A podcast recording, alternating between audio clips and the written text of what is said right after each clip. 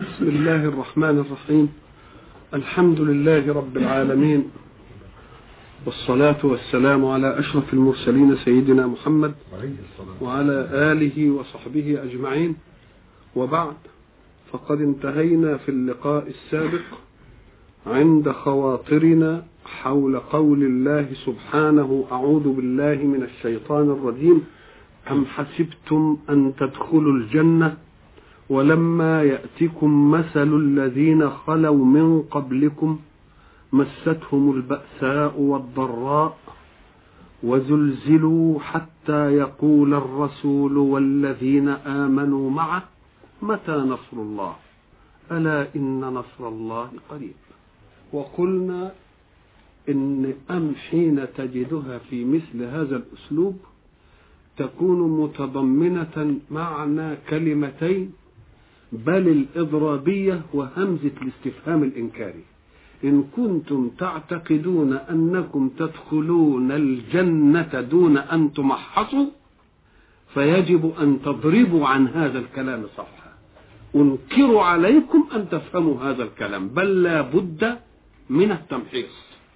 لأنكم ستحملون أمانة الله في الأرض ولا يمكن أن يحمل أمانة الله في الأرض إلا الذين محصوا بالبأساء والضراء.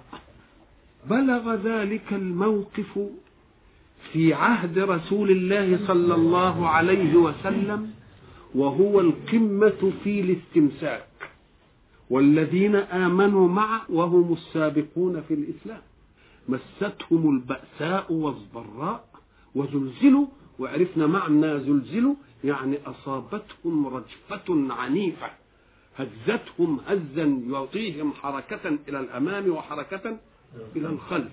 وبعد ذلك بلغ من هذه الهزة أن يقول الرسول والذين آمنوا معه متى نصر الله؟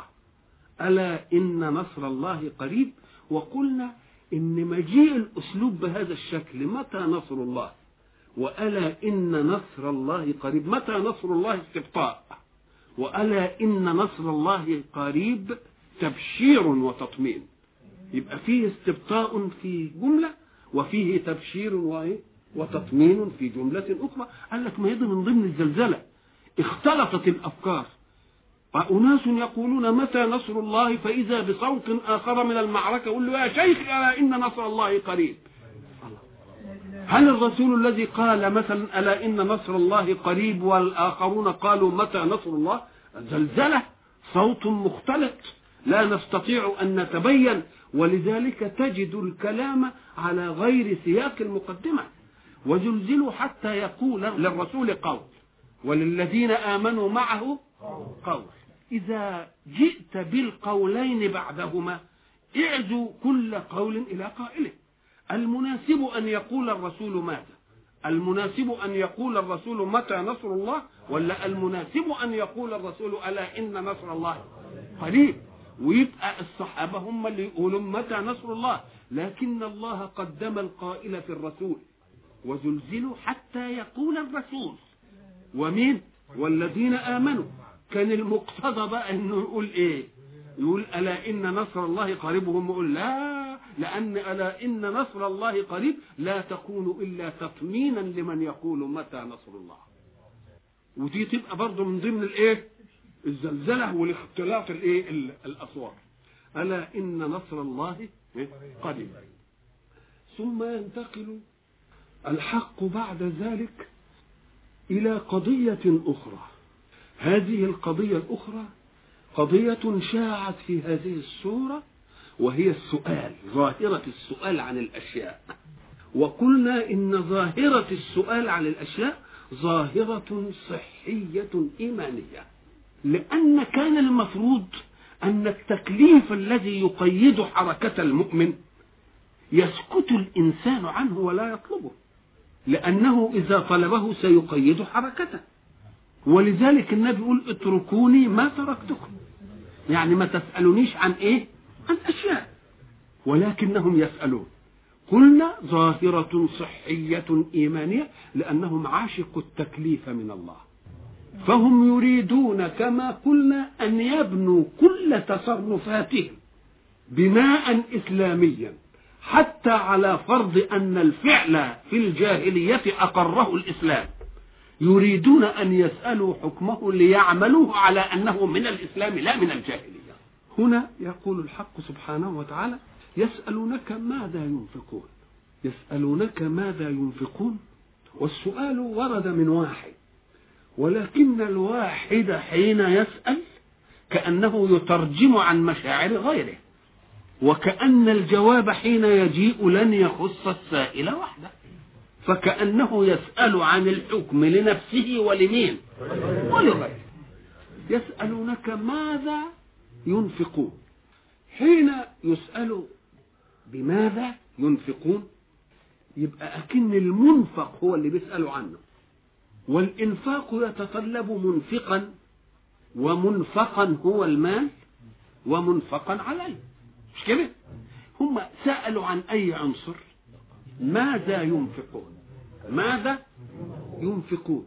فكأن أمر الإنفاق أمر مسلم به. أمر الإنفاق أمر مسلم به. بس هم عايزين ينفقوا إيه؟ فيأتي السؤال على هذا الوجه ويجيء الجواب حاملا الإجابة عن ذلك الوجه وعن أمر زائد. فيقول ماذا؟ يسألونك ماذا ينفقون؟ قل ما أنفقتم من خير. فللوالدين. الظاهر السطحي يقول لك السؤال عن ماذا ينفقون والجواب عن المنفق عليه يقول له لا لا ليه سبت من خير؟ فكأن المنفق لا يكون إلا خيرا. كأن المنفق يبقى إذا هذا هو الإيه؟ وبعد ذلك ذات وقال أنا أجيب لكم العناصر. ما دام الإنفاق أنتم معتقدون أن في إنفاق يبقى باقي إيه؟ المنفق عليه والمنفق المنفق يكون من خير. وما هو الخير؟ هو الشيء الحسن النافع. شيء حسن نافع. والمنفق عليه قال لك دوائرك يا أخي. لأن الله يريد أن يحمل المؤمن دوائره الخاصة حتى تلتحم الدوائر مع بعضها فيكون قد حمل المجتمع كل المجتمع. لأنه حين يحملني أسرتي والدي والأقربين كل واحد له والدين وأقربين. يبقى دايرتي هتاخد والدي والإيه؟ والأقربين. الوالدين هيشمل الأجداد ولا لأ؟ وبعدين الأقربين. وبعد ذلك تشيع في أمر آخر هم اليتامى والإيه؟ والمساكين. هات كل واحد. وبعد ذلك احسب دوائره من الوالدين والأقربين وما يكون حوله من اليتامى والمساكين فستجد الدوائر المتماسة شملت كل محتاجين ولا لأ؟ شملت. يبقى المجتمع شال بعضه ولا لأ؟ ويبقى لا يوجد إلا العاجز عن العمل. لا يوجد إلا العاجز عن العمل. ومن العجيب أن السائل هو عمرو بن الجموح. وعمرو بن الجموح ده له قصة عجيبة. قصته العجيبة أنه كان أعرج. والأعرج معذور من الله في الجهاد. لا المريض ولا الأعمى ولا الإيه؟ ولا الأعمى ولكن الرسول أراد أن يخرج في غزاة فجاءه عمرو بن الجموح وقال يا رسول الله لا تحرمني. فإن أبنائي يمنعونني أن أشهد لعرجتي قال له إن الله قد عذرك في من عذر قال ولكني يا رسول الله أحب أن أطأ بعرجة الجنة. أنا عايز أمشي في الجنة وأنا أعرج كده. نفسي. الله. معذور في الجهاد ومع ذلك يتمنى أن يذهب إلى المعركة. فهو الذي سأل هذا الإيه؟ هذا السؤال. كل ما أنفقتم كلمة أنفق أخرج الخير المذكور في الآية اللي هو المال والشيء المتمول أخرجه عن ملكه. دي النفقة. لا تظن أن النفقة فقط الصدقة. لا. إخراج المال عن ملكك ببيع أو هبة أو صلة. اسمه إيه؟ إنفاق. إنفاق دي مأخوذة من إيه؟ من من نفقة السوق ونفقة الدابة طب نفقة الدابة يعني ماتت نفقة الدابة يعني ونفقة السوق أي راجت قال لك لأن السوق مبناها على البضاعة مش كده؟ سلع وحين تيجي آخر النهار ما تلاقيه السلع كده تبقى السلع انتهت تبقى السوق رايجة ولا لأ؟ لكن لما تلاقي سلع كلها موجودة تبقى السوق لسه صاحية ولا لأ؟ آه. اذا فمعنى نفقة السوق أي ذهبت كل الإيه؟ البضائع. كما تذهب الإيه؟ الحياة من الإيه؟ من الدابة أدي معنى الإيه؟ أنفق. وهنا كلمة واليتامى والمساكين. المساكين معروف إنه بيبقى محتاج. إنما هل كل يتيم محتاج؟ طب يمكن يتيم له مال؟ شوف الملحظ لأن المسألة ليست سد حاجة محتاج فقط. ولكنها الوقوف بجانب ضعيف في أي زاوية من زوايا الضعف نعم. لأنه لما يكون يتيم وعنده وبعد ذلك يراك بتعطف عليه كده يوم يعلم إن أبوه ما ماتش لأن أبوته باقية في إخوانه المؤمنين. وبعد ذلك لا يشب على الحسد لأولاد آباؤهم موجودون. لأن كل دول آباؤه. إنما حينما يرى اليتيم كل أب مشغول بأبنائه عن أيتام مات أبوهم تتربى فيه غريزة الحقد وتتربى فيه غريزة التأبي على القدر يقول اشمعنى أنا ابويا اللي إنما حين يرى الناس جميعا آباؤه ويصلونه بالبسمة ويصلونه بالترب يربطوا عليه ويصلونه بالمشورة ويصلونه بالمعونة يوم يعرف إن كلهم إيه؟ آباء. كلهم إيه؟ بل بالعكس. يوم يجد كان له أب واحد والناس تركوه وتركوا العناية به اعتمادا على وجود أبيه. لكن حينما مات أبوه هذا التفت إليهم وذلك التفت إليهم وذلك تبقى كسرت آباؤه ولا لا؟ كسر إيه؟ آباؤه يبقى إيه اللي يشيع في المجتمع الإيماني؟ آه المحبة. الألفة الرضا بقدر الله. ما حدش واحد يقول خد أبويا مني. يقول له خد أبوك منك وعمل لك كذا أب. عمل لك كذا إيه؟ كذا أب.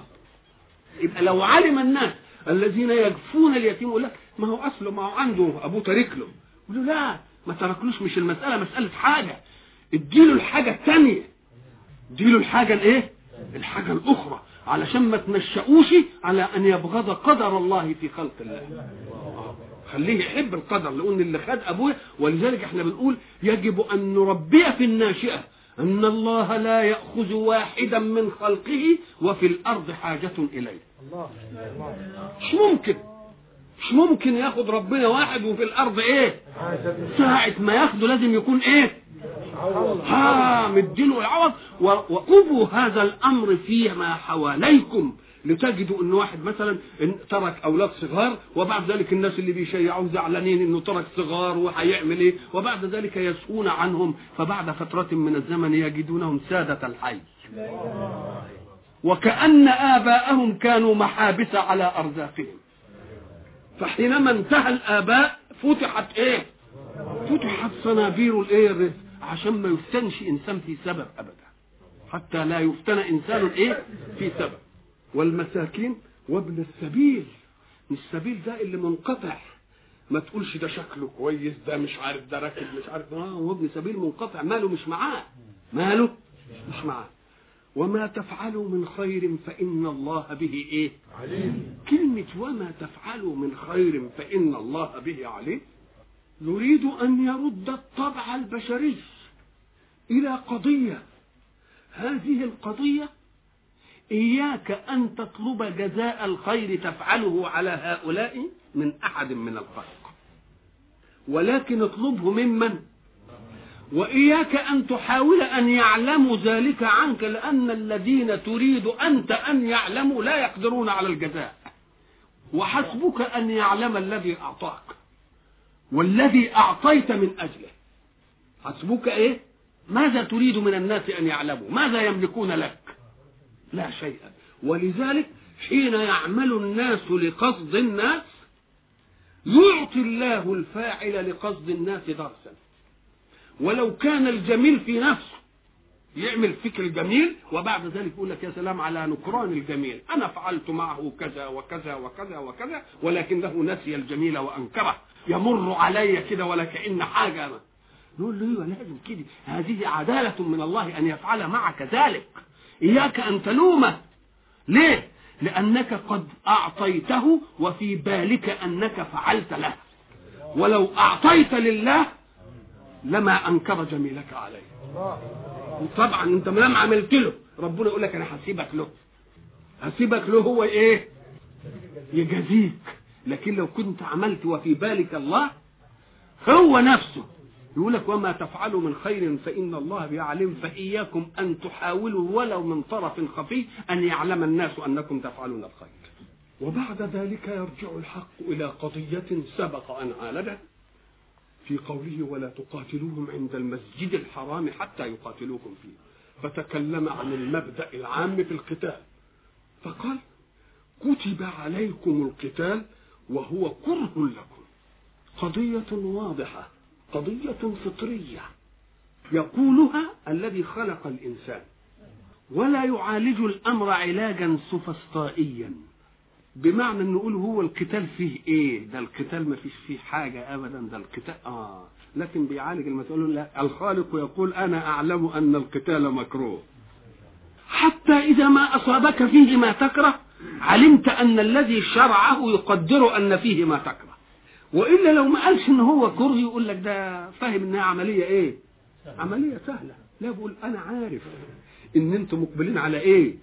على مشقات وعلى متاعب وعلى أن تتركوا أموالكم وعلى إنكم تتركوا لذتكم وعلى إنكم تتركوا تمتع وهتعملوا كل وتتعرضوا لكذا وكذا وكذا. آه ولذلك حتى الناس السياسيين الذين برعوا في السياسة ونجحوا كانوا لا يمنون في المعارك أمامهم إلا بإيه؟ ستقبلون على شر من هذا. سيأتي أيام أخطر من دي. ست مش عارف إيه. الله يبقى معناها بيشحن النفس الإنسانية عشان إيه؟ عشان تواجه الموقف بجمع قواها وبجمع ملكاتها وبكل إراداتها. فبقول أنا بقول كتب عليكم القتال وأنا أعلم لأني خالق هو كره لكم. ولكنني أريد أن أشيع فيكم قضية. هذه القضية هو أن لا تحكموا في قضايا الكون بمدى علمكم لأن علمكم دائما قاصر ولكن خذوا القضايا بمدى علمي أنا لأنني قد أشرع مكروها ولكن يأتي منه الخير. وقد ترون حبا في شيء ويأتي منه الشر. ولذلك يدع الله لكثير من المحبوبات عند الناس وسائل لتتحقق المحبوبات ثم يأتي منها الشر. فتقول أنت هذا أمر كنت أظن أنه يأتيني بالخير وإذا به. ويأتي أمر تظن أنه شر فيأتي بالخير. لازم يسيب فلتات كده في المجتمع. ليه؟ علشان تتأكد من أن الحق سبحانه وتعالى لا يجري في أمور الخير والشر على مقتضيات ومقاييس علمه. إنما يجري فيها على مقتضيات ومقاييس مين؟ علمه, علمه هو. علمه انظروا مثلا حينما قال موسى لفتاه آتنا غداءنا. لقد لقينا من سفرنا هذا نصب. قال له إيه؟ قال له ده والله أنا نسيت الحوت في الحتة اللي كنا قاعدين فيها وال... فارتد على آثارهما إيه؟ قصصا. جابش سيرة الحوت القرآن. سيرة الحوت انتهت. فكأن الحوت لما طفش منه ده جاي عشان يدل على اللي هو عايزه. قال مش قال له ذلك ما كنا نبغي؟ إنما جاب سيرة الحوت قال لفتاه اتنا إيه؟ لقد لقينا من سفرنا هذا إيه؟ قال أرأيت إذ أوينا إلى الصخرة فإني نسيت الحوت. وما أنسانيه إلا الشيطان أن أذكره. واتخذ سبيله في البحر إيه؟ قال دي اللي كنا إيه؟ نبغي فارتد على اثارهما قصصا وما جابش سيرة الحوت خالص. فوجد عبدا من عبادنا آتيناه رحمة من عندنا وعلمناه من لدنا علما. قال له موسى هل أتبعك؟ آه. يبقى كأن المسألة والحوت طفش منهم. دي عملية في ظاهرها إنها شر. إنما هي ودته للغاية ولا لأ؟ ودته. ولذلك جاء في القضية كلها كده. طيب إحنا قلنا برضو إن سفينة مخروقة وسفينة سليمة. إيه اللي أحسن؟ طبعا السليمة دي بمقاييس مين؟ بمقاييس البشر. إنما مقاييس العالم الأعلى قال لا سفينة معطوبة النهاردة ليه؟ لأن في ملك ظالم؟ يأخذ كل سفينة صالحة. غصبا. فلو لقاها سفينة كويسة كده هي إيه؟ ياخدها إنما لما يلاقيها معطوبة يقول إحنا لسه هنصلح يسيبها. فتبقى فيه بقاء سفينة معطوبة ولا لا سفينة؟ إن هو اللي أحسن. هيبقى فيه سفينة معطوبة قال له نصلحها وتبقى بقى سفينة. الله. إذا يطلق الله قضية من قضايا الكون علشان الإنسان ما يظنش أن الخير دائما فيما يحب. وأن الشر فيما فيطلق قضية وعسى أن تحبوا إيه؟ شيء وعسى أن تكرهوا شيئا. فإن كان القتال كره. فيه كره وفيه كره. الكره شيء مكروه وكره يعني شيء شاق. قد يكون الشيء مكروها ولكنه غير شاق. وقد يكون شاقا ولكنه غير إيه؟ غير مكروه. مفهوم ولا لا؟ يبقى مش ضروري يجتمع مع إيه؟ مع بعض. فقد يكون الأمر فيه بشاعة إنما برضه النفس يعني تتحمله. وقد ما النفس تتحمل شيء شديد ولا فيش فيه إيه؟ ولا فيش فيه بشاعة. فبيقول ربنا بيقول كتب عليكم القتال ولاحظوا دائما حينما يشرع الحق إن هو بيقول دائما كتب. إنه يقول إيه؟ ما قالش كتبته مين اللي كتب؟ هو. مش هو؟ إنما كتب على من؟ على من آمن به. لم يكتب على الكافر. بقى اللي آمن به واحبه وكلفه قال لك آه. لأن أصل التكليف خير. الناس بتنظر إلى التكليف إنه بيقيد. نقول له لا ده لو كان التكليف ده بيقيد كان يكلف الكافر. إنما ده بيكلف اللي بيحبه. ومعنى بيكلف اللي بيحبه يعني التكليف ده إيه؟ يبقى خير وحلو ولا لأ؟ ولم يكلف إلا من آمن به. فكأن من آمن به اشترك في الكتابة. دخل طرفا في العقد. دخل إيه؟ فكأن الله حين يقول كتب يقول أنا لم أقتحم عليك حركة اختيارك الموهوبة مني. أنا جعلت لك اختيار ما رجعتش فيه. وسبتك تختار. اخترت أن تؤمن بي. وما دمت اخترت أن تؤمن بي خد مني التكليف. يبقى أنا ما اقتحمتش عليك اختيارك بالتكليف.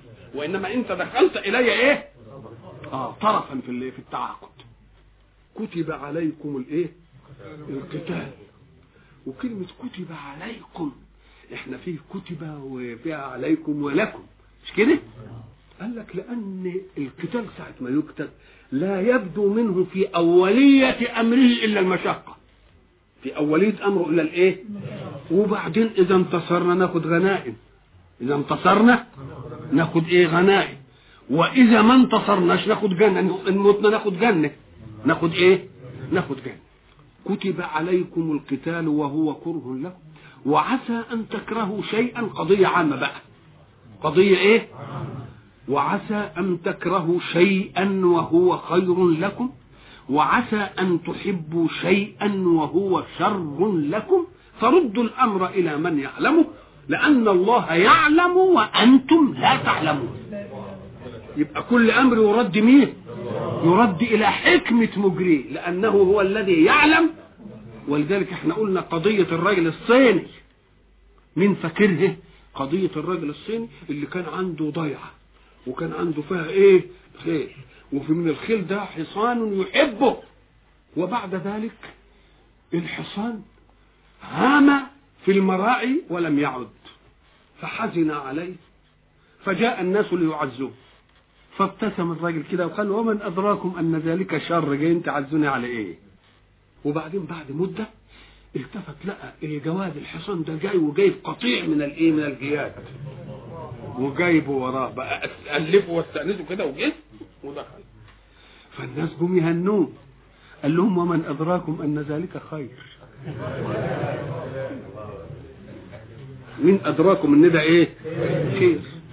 سكتوا. وبعد ذلك جه ابنه ركب الجواد. فالجواد سربع ابوه زي ما بيقولوا كده ووقعوا فكسروا. فجم عشان يعزوه. فقال ومن أدراكم أن ذلك شر؟ وبعدين قامت حرب فخدوا العيال كلها اللي شكلوا سابوه دي فجه قال له برضه ومن أدراكم أن ذلك خير؟ آه. فكأن كل قضية لا على ما فاتكم ولا تفرحوا بما إيه؟ بما آتاكم. وتخليك كده رجلا كالضرس يرسو مكانه لينضج. لا يعنيه حلو ولا مر. وشوف المسائل بقى تيجي زي ما تجري. زي يجريها من يجريها.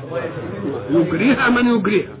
والله يعلم وأنتم وأنتم لا تعلمون وإحنا شبهنا. الجرعة المرة يعطيها الأب الحنون العطوف لابنه اللي بيرجوه من الدنيا.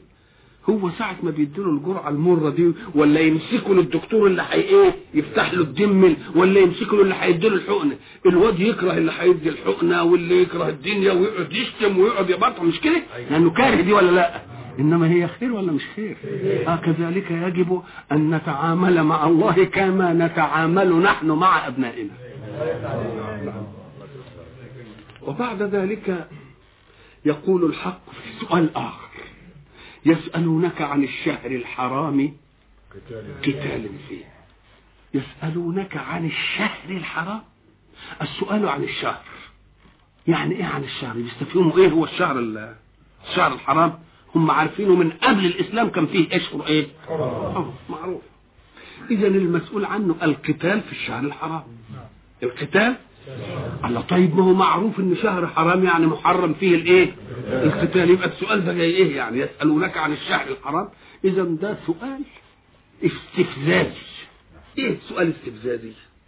قال لك لأن المسألة لها قصة. هذه القصة أن الحق سبحانه وتعالى كما قلنا ونقول دائما جعل لخلقه ستارا يحمي كبرياءهم وغرورهم. من هذه الستر التي صنعها الله الشهور الحرام والأماكن الحرام. ليه؟ قال لك لأن مثلا السنة 12 شهر. فربنا عمل فيها إيه؟ أربع أشهر فرض. أربع أشهر واحد فرض وهو إيه؟ وهو رجب وثلاثة فرض اللي هي إيه؟ ذي القعدة وذي الحجة والمحرم. معنى محرم فيها القتال. قال لك لأن الله علم كبرياء الخلق على الخلق. ويجوز أن تكون الحرب تضر المحارب. إنما كبرياءه أمام عدوه آه. يستمر مهما كان. يتجلد ويستمر. فيأتي الحق سبحانه وتعالى ويقول ارفع إيدك أنت وهو الزمن ده القتال محرم فيه. نقوم نبقى إحنا نفسنا حد يحوش منا. نقوم نرمي سلاح أصل ربنا. قال يبقى دي دروة ولا مش دروة؟ دروة لكبرياء البشر. وبرضه عمل في الأماكن أماكن محرمة. أماكن؟ علشان نقول لا ده ربنا هو لا ده لو ما كانش ربنا قال ده أنا كنت قطعته. يا سلام لو ما جاش القعده كنا فنناهم إنما أصل القعدة جت بقى. هنعمل إيه؟ الله.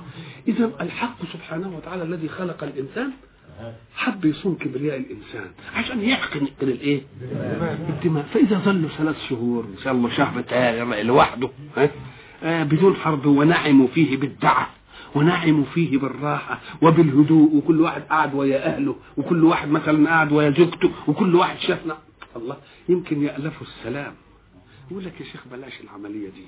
إنما لما يفضلوا والغين في الدم كده يفضل سعار الحرب فيهم ولا لأ؟ يبقى إذا الأشهر الحرم ولذلك عملها في الزمان والمكان. عملها في إيه؟ في الزمان والمكان. لأن الزمان والمكان هم ظرف الأحداث. كل حدث عايز إيه؟ عايز زمان ومكان. فملكوش حجة. حاش الز- الزمان وحاش الايه المكان؟ إذا لا ظرف للقتال. لا ظرف للقتال. يبقى إذا في أشهر حرم ومعروفة عند الجميع؟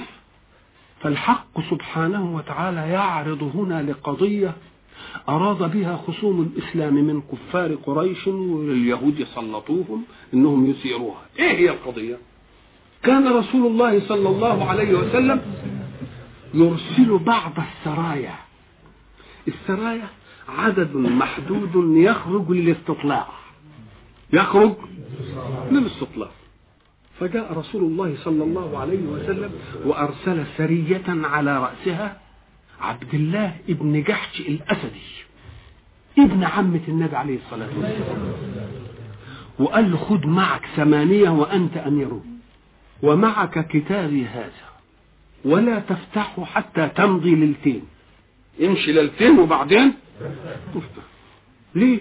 علشان ما حدش يعرف ما رايحين فيه فلما مضت ليلتان قرأ عبد الله الكتاب فإذا فيه اذهب إلى بطن نخلة واستطلع لي عير قريش. بطن نخلة ده بين مكة وطائف. ولا تكره أحدا ممن معك على أن يكون معك. يعني اللي يحب يكون وياك يحب. وهم بقى في الطريق سعد بن أبي وقاص وعتبة بن غزوان ضل بعيد لهم فراحوا إيه؟ يدوروا عليه وبقي ستة مع عبد الله.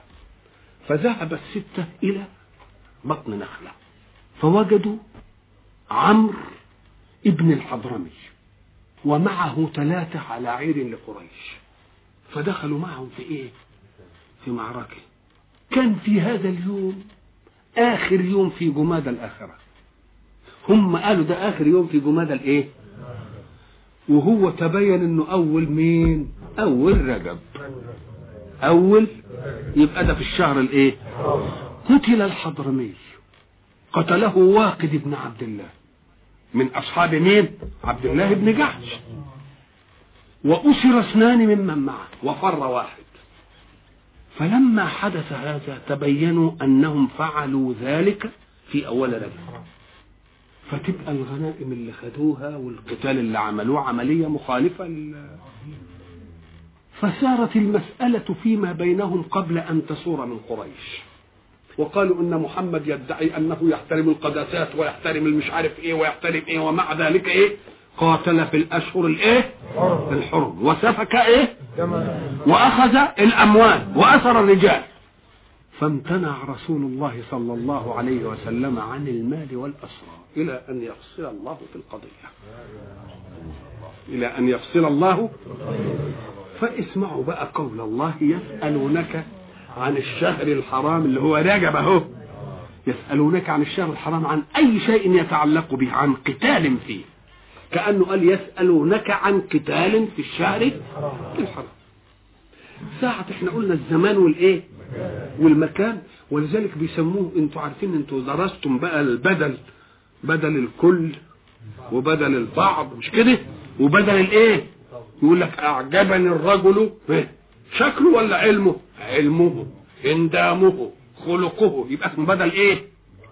اشتمال. بدل إيه؟ اشتمال.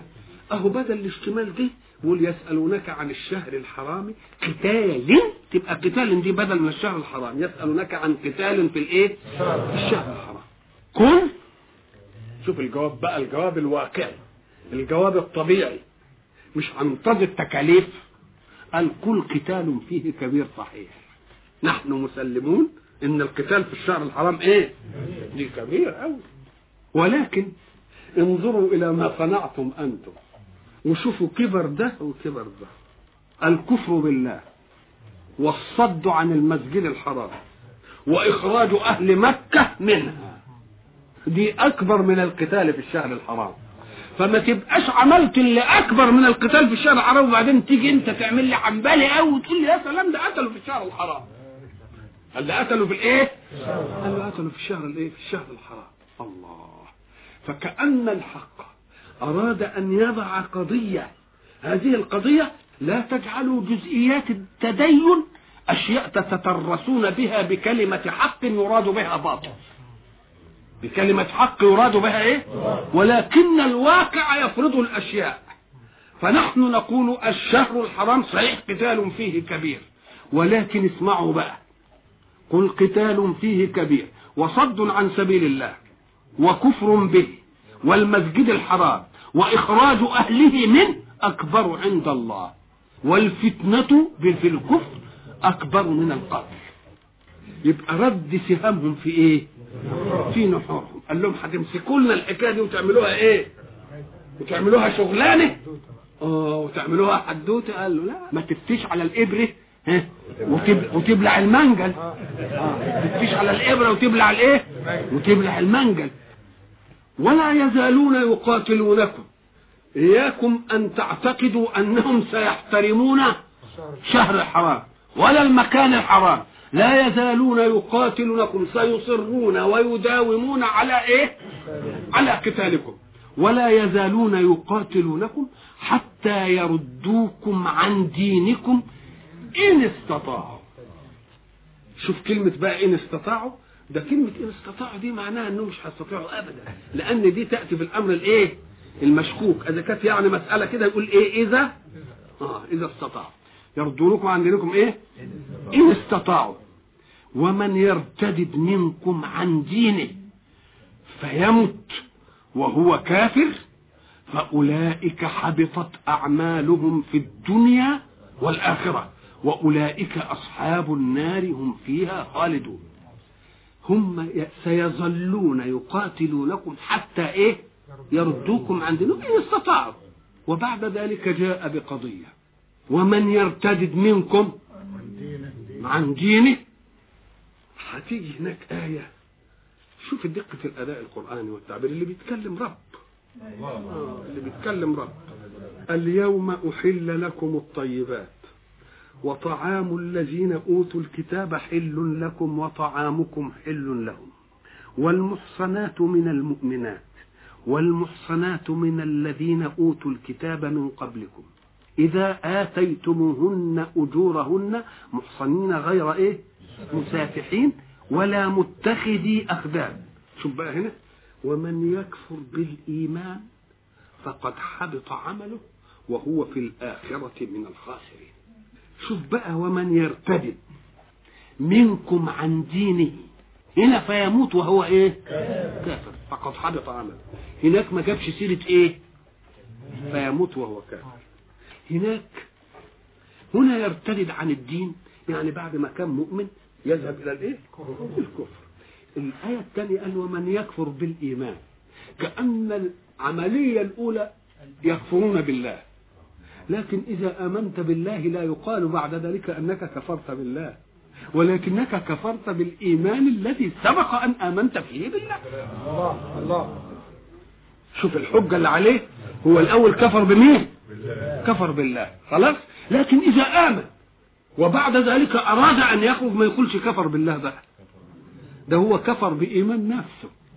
ده كفر باختيار نفسه. كفر بمين؟ باختيار إيه؟ نفسه. يبقى هو عمل في إيه؟ ما عملش في نفسه إنما عمل في إيه؟ عمل في نفسه. كفر بالإيمان. هنا من يرتد بعد ذلك هنا العلماء اختلفوا اختلاف الشافعي والحنفي وحاكم اختلافاتهم كده جميلة. يقول لك طيب في الآية فيمت وهو كافر. وفي الآية الثانية ما جابهاش. هل إذا ارتد واحد عن الإسلام ثم مات مرتدا؟ يبقى كلام حبطت أعماله خلاص ملوش مش كده ولا إيه؟ لكن إذا رجع وآمن ثانية هذا هو الكلام. يعني لم يمت وهو كافر. بل رجع فآمن إيه ثانية؟ هنا موقف خلاف العلماء في المسألة. أحبط عمله أم لم يحبط؟ وإلى لقاء آخر إن شاء الله.